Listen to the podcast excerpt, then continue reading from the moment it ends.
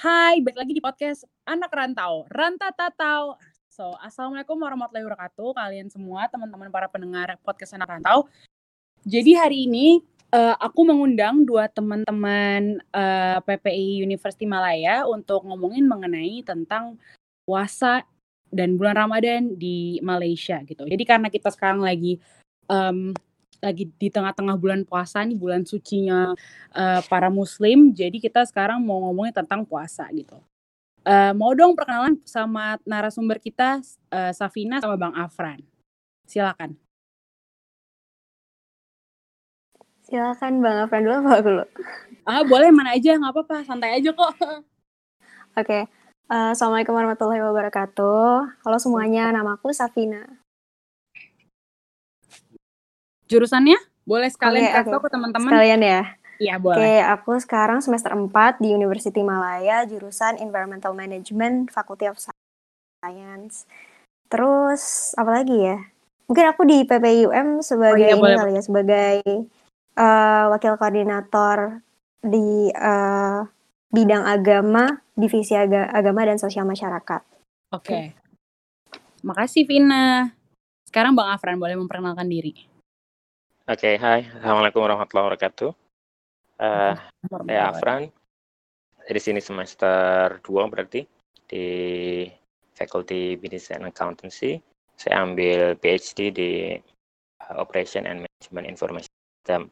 Lalu di PPI UM sebagai koordinator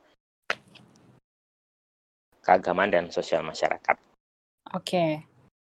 Jadi udah tahu ya kita sekarang hari ini uh, mau ngomongin topiknya adalah bulan Ramadan gitu.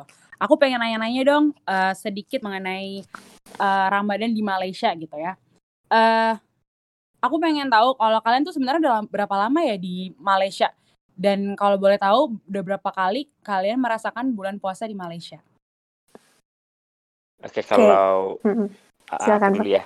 Oke ya. Boleh, boleh, boleh. Aku sih ini pengalaman pertama ya. Jadi karena baru ini tahun pertama tahun Malaysia, pertama ya bang ya? pertama ya, ya tahun pertama di UM nanti mm-hmm. dan kemudian di sini kondisinya lagi MCO lagi lockdown jadi nggak yeah. bisa nggak bisa dapat feelnya nih gimana sih puasa yang sebenarnya oh. di Malaysia jadi iya yeah, benar ini pengalaman yang beda lah kalau kalau sering dengar dari teman-teman nih kalau puasa nanti kita akan ada bazar ada banyak betul, makanan betul. di masjid-masjid dan ternyata nggak nggak dapet nggak dapet ini vibes-nya nggak dapet sekarang kalau dari aku. Oke, okay. berarti emang sayang juga ya. Uh, Sebenarnya kalau misalnya emang kalau dilihat-lihat ke belakang, uh, emang kalau bulan puasa tuh sebenarnya nih KL bakal rame banget gitu. Tapi karena emang sekarang kondisinya lagi begini, jadi ya mungkin tahun depan ya bang. Iya, siap deh. Uh, uh. Terus kalau Safina gimana? Oke, kalau aku, aku dari tahun 2018 aku udah pernah ngalamin puasa di sini. Jadi alhamdulillah kayak sekarang tuh yang ke 18, 19, 20 yang ketiga lah ya Ramadan di sini dan kayak yang tadi udah disinggung apa di sini tuh rame banget sama bazar. Jadi hmm. uh, mungkin awalnya aku kira kalau di Malaysia tuh nggak apa ya kalau di Indonesia kan kita juga ramai banget ya sama yeah, penjual betul. takjil gitu di pinggir ah, jalan. Oh, benar-benar, benar banget. Nah, malah di Malaysia ini kayak lebih lagi karena mereka kayak tempat bazarnya itu udah di udah apa ya udah located bener-bener itu tempat iya. bazar yeah. gitu. Udah di Jadi, ini apa? udah tempat tertentunya mm -mm. bazarnya gitu. Iya benar-benar. Itu sih yang bikin meriah Ramadan di Malaysia. Nah, ngomongin tentang uh, bazar Ramadan di Malaysia gitu-gitu, Safina udah pernah ke mana yang menurut Safina paling menarik? Yang kayak wah ini makanannya banyak banget kayak vibesnya beneran Ramadannya kerasa banget nih gitu. Dan kira-kira apa sih makanan yang uh, Safina suka beli gitu? Misalnya favoritnya apa kalau misalnya lagi uh, bazar Ramadan atau misalnya lagi ada kayak gitu-gitunya? Oke aku ceritain aja pengalaman pertama aku ya boleh apa, boleh. ke bazar di sini. Jadi aku kan tinggal di daerah uh, eh, KL Kampung Baru Cokit gitu gitu jadi yang paling dekat tuh bazar tuh ada bazar di dekat masjid jamaknya Kampung Baru. Nah, pas oh. pertama kali aku ke situ tuh kayak aku langsung apa ya nostalgia. Aku nonton Upin Ipin dulu yang mereka uh. tuh apa yang pas mereka jalan di bazar tuh ada yang teriak ayam bersih, ayam bersih, ayam apa, ayam oh, apa iya, gitu. bener-bener. Itu tuh kayak oh ternyata bener ya kayak gini gitu bazarnya yeah. gitu dan uh -uh. makanannya juga emang apa sih banyak banget sih ada Iya. dari cake lah cake banyak banget terutama kayak banyak banyak banget jenis cake cake gitu di sini terus eh ya kayak tadi ayam ayaman Mm-mm. terus apa ya terus kalau makanan favorit aku mungkin em, ada sih dia cake apa sih dia tuh di sini tuh cake yang di apa namanya di tupperware tupperware bukan tupperware kayak tempat gitu ya tempat kotak yang gitu tuh kayak- udah kayak cake box gitu ya. Iya cake box tuh udah kayak eh, di pinggir jalan tuh udah gampang ditemuin. Sedangkan di Indonesia waktu itu belum belum populer gitu. Iya bener belum tahu terlalu, booming. Oh gitu. Terus eh, apa namanya? eh menurut Safina setelah udah tiga kali puasa di sini berarti ya, Mm-mm. kira-kira apa sih bedanya sama di Indonesia? Nanti abis ini aku nanya ke Bang Afran juga ya tentang Oke. bedanya gitu. Bedanya sebenarnya kalau misalnya dulu aku ngalamin bukan soal bazarnya aja kali ya. Tadi kan aku Oh, udah boleh boleh. udah ngomongin bazar bedanya. Kalau mereka di sini ada bazar yang tempatnya spesifik. Kalau di Indonesia biasanya di pinggir jalan. Nah, Mm-mm. terus kalau yang Ramadannya sendiri, kalau di Indonesia tuh biasanya kita eh, kita kan tinggal misalnya di komplek gitu kan atau di eh, jalan apa dan di situ biasanya ada masjid yang emang apa? Biasanya kita selalu ke situ gitu tiap Ramadan. Iya. Itu masjid terdekat. Nah, itu tuh kayak pasti kalau Ramadan tuh kerasa banget eh, vibe-nya pas teraweh. Tuh. Sedangkan di sini tuh nggak terlalu gitu karena eh, kayak di dek- deket tempatku tinggal tuh kayak nggak ada yang ah, itu masjid yang tempat kalau aku terawih aku selalu ke situ terus banyak anak-anaknya pasti itu lagi itu lagi yang datang terus Iya. setiap terawih terawih tuh pasti ada jajanan-jajanan apa kaki lima tuh pasti nongkrong di situ gitu Iya. itu mungkin yang nggak aku rasain gitu di sini salah satunya tuh Oh, oke. Berarti emang mainnya main-main sama teman-temannya, lingkungannya bener, beda bener, banget ya bener. vibes-nya. bener Kayak kalau misalnya di Indonesia kan misalnya bangunin sahur pasti rame banget gitu kan. Kalau di sini iya iya mungkin nggak serame itu gitu. Kalau misalnya soalnya aku ngerasain juga kalau di sini sahur ya udah karena kita punya apa namanya wake up call sendiri aja kita oh ya jam Iya, segini iya. kita sahur gitu. Iya Kalau di Indonesia emang dibantu dari sekeliling, banyak yang keliling, dibantu dari luar juga gitu kan, heboh jadinya. Nah, kalau Bener. Bang Afran gimana nih rasanya pertama kali em, puasa di sini dan ternyata sayang sekali lagi MCO dan karena si COVID-19 ini dan bedanya sama di Indonesia gimana, Bang? Oke, jadi ini ini puasa eh, the worst pua- puasa ya, benar-benar puasa yang paling nggak menyenangkan. Iya, nih. bener banget, Bang. Karena Bener-bener. udah di udah dirantau, kemudian kita nggak bisa ke mana-mana, jadi Bener, iya. benar-benar nyiksa banget lah. Nah, kalau kalau ditanya bedanya pasti beda banget ya. Kalau di Indo kan kita Mhm. sama keluarga, Betul. rame-rame makan, kita buka nyiapin sahur rame-rame bareng ya. Heeh. Nah, jadi kalau di sini kan mesti kita sendiri nih. Jadi kita nyap, uh, buka sendiri, kita sahur sendiri, sendiri. Jadi bedanya di situ. Jadi kita lebih benar-benar self service ya. Jadi Bedanya di situ ya, Bang? melayani. Nah, ya nggak ada yang layanin nih. Jadi Oh, masak-masak sendiri, iya makan-makan sendiri ya. Jadi kita benar-benar benar sendirilah karena kita mau beli pun paling bisanya uh, kita GrabFood ya. Beberapa Iya. kali sih untuk lagi malas masak kayaknya oke lah bolehlah uh, sekali itu lebih ngirit Berarti Abang tinggal Berarti Abang di Malaysia tinggal sendiri atau sama teman-teman, Bang? Biasanya kan kalau sama teman-teman sih Nah, Oh sama teman. teman-teman. Biasanya kan Iya. kalau sama teman-teman kadang kayak, oh siapa yang masak nih, habis itu kita buka bersama. Iya, benar. Gitu. Iya, kita ganti-ganti. Karena oh, hari ini kamu yang masak tajil yang masak yang buat uh, main course-nya buat makan besarnya Oh, gitu lah. jadi tetap masih ada kebersamaannya lah ya, walaupun Iya. sama teman-teman rantau juga Iya, gitu ya. Oke. Terus em, kira-kira apa aja sih tantangannya ngejalanin Ramadan di Malaysia, apalagi dengan keadaan yang sekarang nih? Boleh dari Safina dulu. apa tadi kak tantangannya Iya betul, tantangan ngejalanin Ramadan di Malaysia pada saat COVID-19 Covid. kan spesial banget nih. Oke. Heeh. Eh, yang pertama sih udah mah di sini vibe-nya biasanya nggak apa selain apa Ramadan kan eh bazar kan ya biasanya hidup karena bazar dan gak ada bazar itu pertama yang bikin tambah sepi lah istilahnya Ramadan tahun ini. Iya. Terus tantangan yang lebih kerasa lagi itu mungkin apa sih semangat buat ibadah-ibadah kayak terawih gitu-gitunya sih karena kan kalau misalkan uh, masjid buka gitu kita bisa apa ya bisa jamaah bareng kalau enggak ya ini berarti di rumah kita harus semangat semangatnya tuh harus dari dalam diri kita sendiri gitu iya yeah. jadi kayak lebih gitu sih di situ sih tantangannya oh, oke okay. hmm. Tavina tinggalnya di Malaysia sama temen-temen eh maksudnya satu apartemen rame-rame kah atau sama orang tua atau gimana Oh, aku di sini tinggal sama orang tua gitu. Makanya tadi aku juga nggak bisa relate banget yang Bang Fran sepi dan lain-lain gitu. Karena ini juga salah satu momen sebenarnya spesial juga sih buat aku karena semua orang tuh apa ortuku ngumpul gitu di sini. Dan iya bener ya. yang harusnya kerja jadi di rumah gitu. Uh -uh. ada alhamdulillahnya juga gitu. Iya. Berarti enak ya berarti sama orang tua masih dimasakin gitu kan masih bangunin sahur. Rasanya kayak rumah aja biasa gitu ya. Terus nih, uh, aku pengen ini pengen nanya sama Bang Afran sama Safina mengenai insight-insight puasa. Kira-kira um, menurut kalian yang kalian tahu manfaat puasa tuh sebenarnya apa aja sih dan kira-kira uh, apa yang mesti kita apa ya namanya kita naikkan bahasanya apa gimana ya? Dinaikin tingkat misalnya tingkat keimanannya atau apanya gitu tentang puasa gitu. Boleh dikasih tau ke teman-teman dengar semuanya biar pada tahu gitu. Oke, Bang Afran dulu silakan Bang Afran dulu. Boleh, boleh. Oke, jadi kalau kita bicara mengenai uh, sebenarnya puasa Ramadan itu apa sih? Kalau iya betul. Kita back reasonnya ya, puasa Ramadan ini adalah satu ibadah wajib kaum muslimin. Iya betul. Mewajibkan kita untuk puasa satu bulan penuh di bulan Ramadan. Di basicnya mm -mm. kita lari dari itu dulu kita melakukan puasa di bulan Ramadan ini untuk menjalankan kewajiban kita sebagai seorang muslim. Itu, itu dulu yang pertama. Kemudian kalau kita melihat lebih jauh lagi, mm-hmm.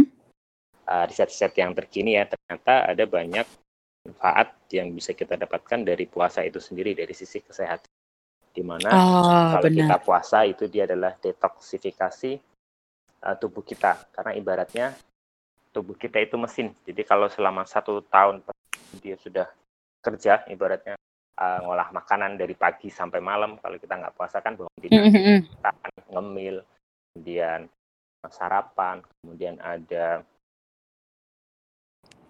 lunch ya, kemudian yeah. setelah breakfast sama lunch, brunch itu kadang kita juga makan bisa sehari lima kali. Nah, puasa ini kita kayak organ tubuh kita itu di detoksifikasi, kemudian diistirahatkan sejenak ya, karena paling olahnya hanya pagi, setelah sahur dia kerja, habis itu kan kita nggak makan, jadi dia istirahat, kemudian dia kerja lagi, jadi kita memberikan waktu untuk badan kita uh, istirahat, jadi itu apa ya manfaat atau keutamaan uh, dari puasa Ramadan itu sendiri. Penting bahwa ini adalah kewajiban kita sebagai seorang untuk berpuasa. Oke. Jadi bukan hanya karena wajib, tapi emang puasa banyak memberikan kita manfaat juga ya secara kesehatan Betul. gitu ya Bang ya. Oke, kalau Safina nih ada nggak? Oke. Uh, mungkin tadi yang udah jelasin Bang Afran dari segi kesehatan, terus apa yang bisa kita dapat gitu ya dari puasa juga gitu. Iya. Yeah. Nah kalau aku mungkin apa sih yang aku tahu ya yang aku baru dengar kayak kalimat yang apa pas banget buat ngejelasin bulan puasa itu. Jadi hmm. bulan puasa itu buat umat muslim itu uh, nyambung ke yang kita nggak makan dan nggak minum tadi itu. Tapi uh, jadi uh, bulan puasa itu uh, di misalnya Allah siapkan buat uh, emang buat kita menyiapkan spiritual dan mengisi spiritual kita gitu loh. Setelah 11 bulan lamanya kita misalnya uh, ngurusin fisik kita, terus kita apa ya banyak kita melakukan banyak hal lah istilahnya mungkin dosa dan lain-lain dan bulan puasa itu Allah siapkan khusus buat uh, kita repent, buat kita tobat dan lain-lain gitu. Jadi emang apa? Karena salah satu bulan keutamaan bulan puasa kan uh, bulan yang penuh ampunan ya kan. Jadi kayak uh, emang Allah tuh tahu banget manusianya banyak dosa dan lain-lain. Jadi disiapin bulan ini khusus buat kita kita minta ampun dan emang Allah buka di sini iya. gitu. Dan kalau nggak salah juga selama bulan puasa juga banyak banget kan pahala yang bisa kita dapetin seperti kayak uh, di dalam sahur pasti ada berkah dan segala macamnya kayak gitu kan ya. Bener-bener. Ya, ya. Oh iya, selain betul, itu betul, juga. Betul. Oh iya boleh boleh boleh kasih kalau... banyak-banyakin aja nggak apa-apa. uh, tadi Bang Afran ngomong bukan ya? Agak iya. enggak, Sina dulu boleh. Ini apa selain yang tadi Kak Aima juga udah bahas yang berkah, huh? banyak berkah di bulan puasa. Terus ini juga Betul.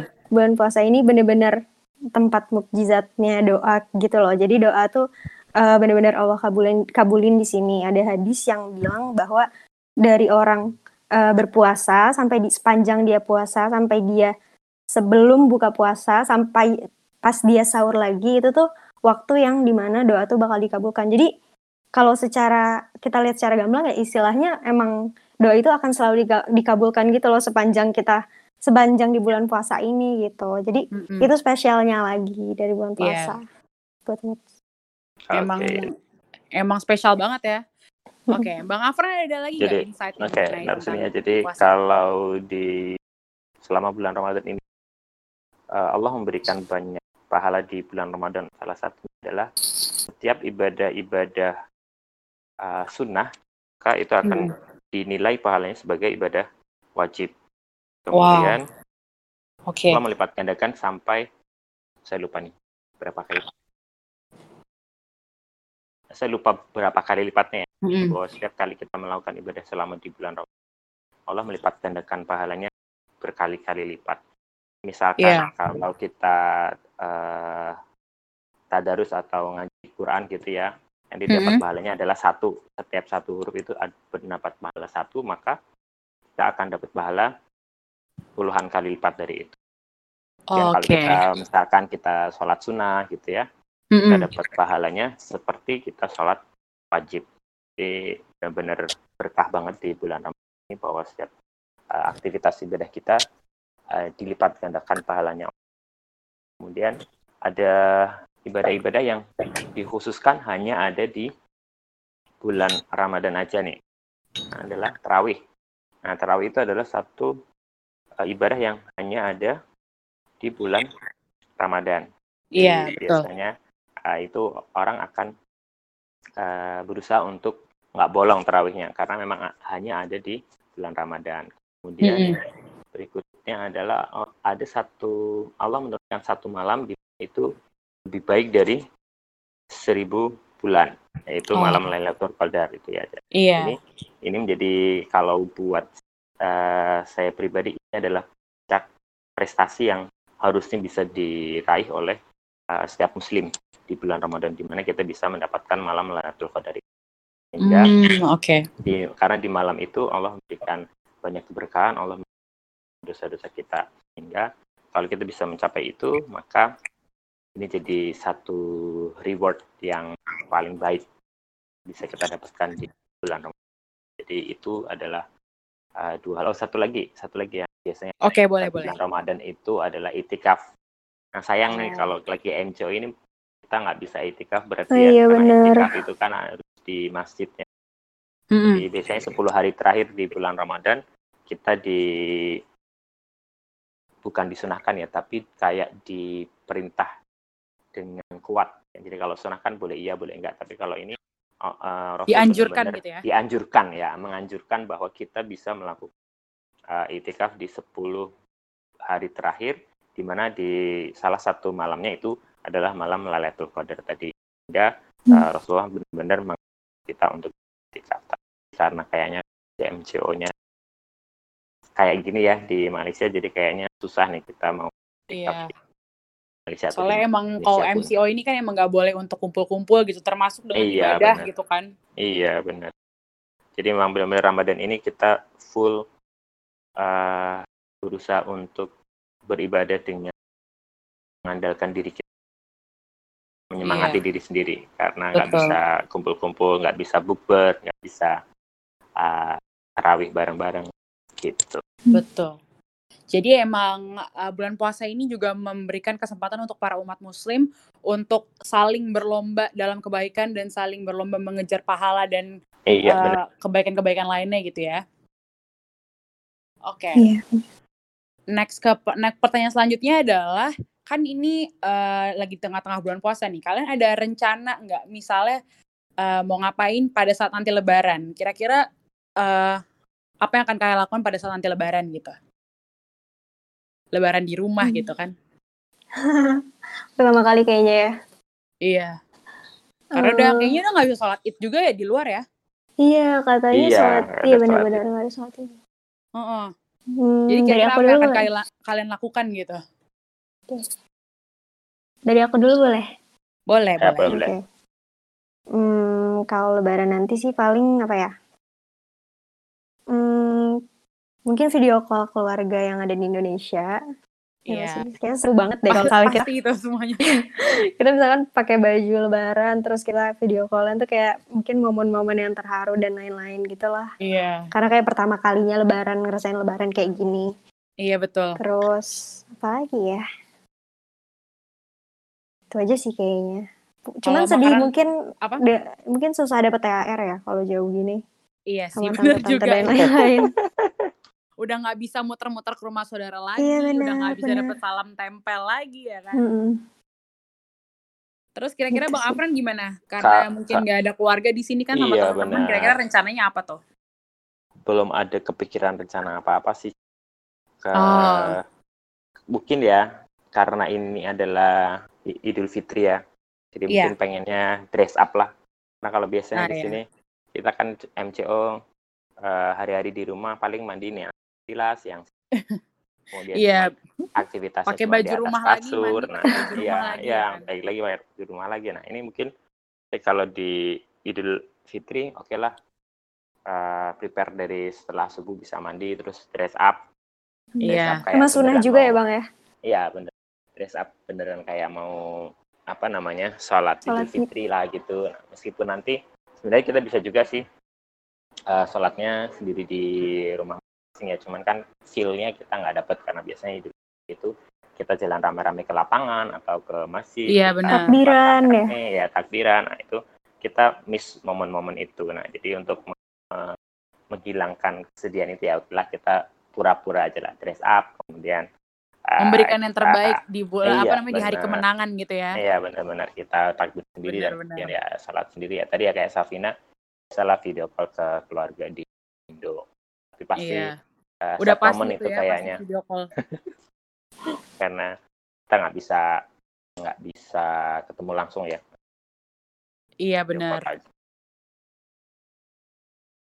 Nah, kalau misalnya ngomongin ritual lebaran nih, kira-kira kalian punya ritual lebaran tersendiri nggak? Kalau misalnya lebarannya kayak biasa-biasa gitu, misalnya kalau lebaran pasti ada makanan ini nih, atau misalnya kalau lebaran pasti kita ngelakuin, misalnya kumpul-kumpul sama keluarga, terus tiba-tiba ada, uh, biasanya kan kalau anak-anak atau ponakan-ponakan kecil pasti kayak ada apa siram-siram uang gitu, misalnya ada ritual kayak gitu. Kira-kira kalau kalian ada nggak yang kayak gitu-gitunya? Dan dan kalian bakal kangenin banget gitu di tahun ini?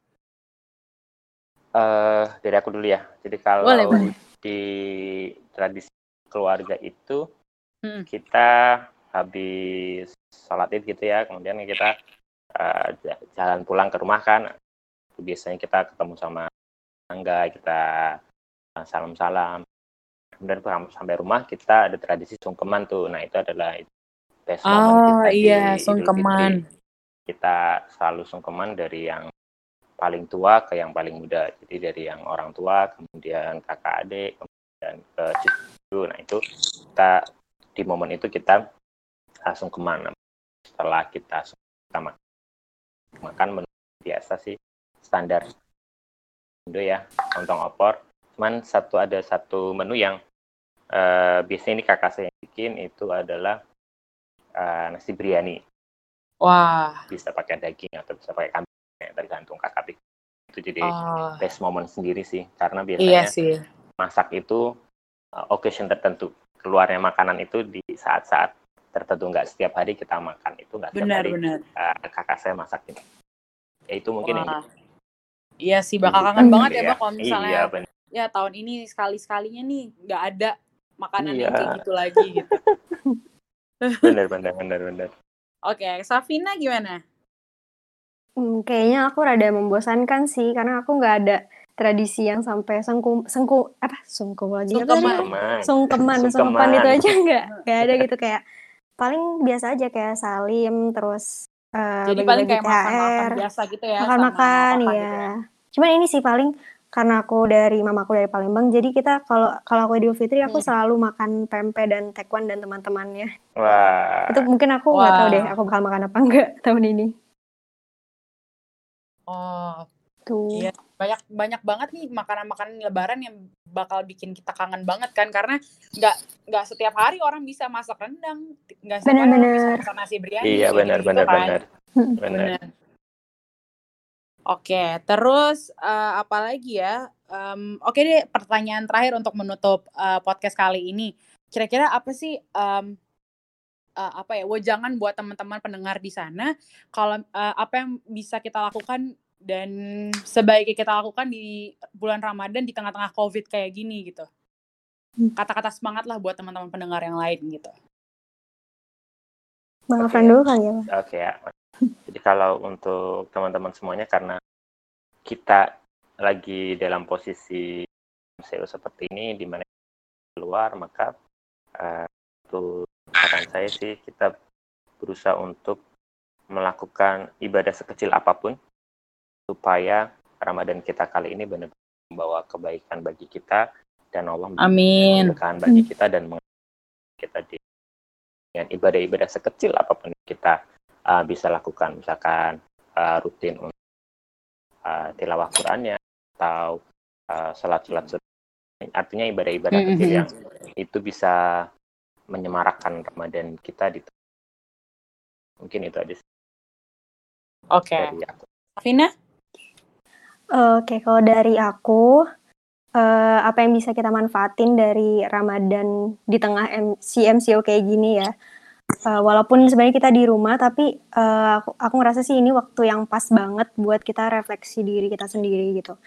Uh, karena mungkin kita kan maksudnya nggak uh, banyak, mungkin aktivitas kita berkurang kan sekarang. Jadi mungkin itu apa ya waktu yang pas buat main diri, buat kita ponder tentang diri kita sendiri, terus apa apa yang udah kita lakukan selama ini.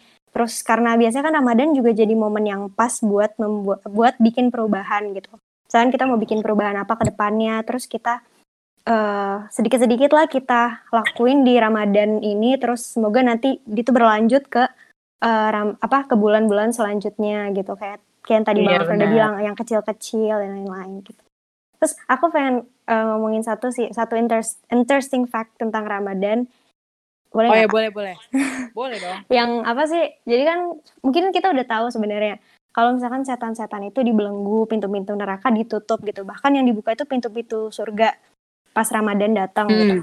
Nah, tapi kenapa sih masih banyak maksiat atau ataupun kenapa sih masih kita masih apa ya masih tergerak buat melakukan dosa? Kita masih kepikiran buat melakukan niat niat-niat yang jelek atau yang buruk gitu. Karena mungkin yeah.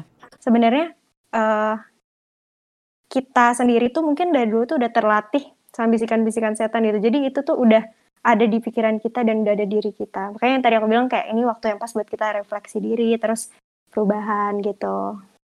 Iya, betul Aja juga. sih kayaknya. Oke. Okay. Betul betul. Iya sih, aku juga setuju sih benar. Oke, okay, jadi mungkin uh, sampai sini aja gitu ya obrolan kita hari ini mengenai bulan Ramadan dan bulan puasa di Malaysia dan apa bedanya gitu sama Indonesia. Jadi terima hmm. kasih banget buat Safina sama Bang Afran hari ini. Oke, terima kasih juga. Uh, sama-sama. Ya. Jadi untuk pendengar yang lain jangan lupa untuk uh, visit sosial media kita, jangan lupa uh, datang ke YouTube kita, visit YouTube, visit uh, IG dan jangan sampai lupa untuk dengerin podcast kita kali ini. So, terima kasih ya semuanya. Aku tutup dulu sampai sini. Oke, bye-bye. Assalamualaikum warahmatullahi wabarakatuh.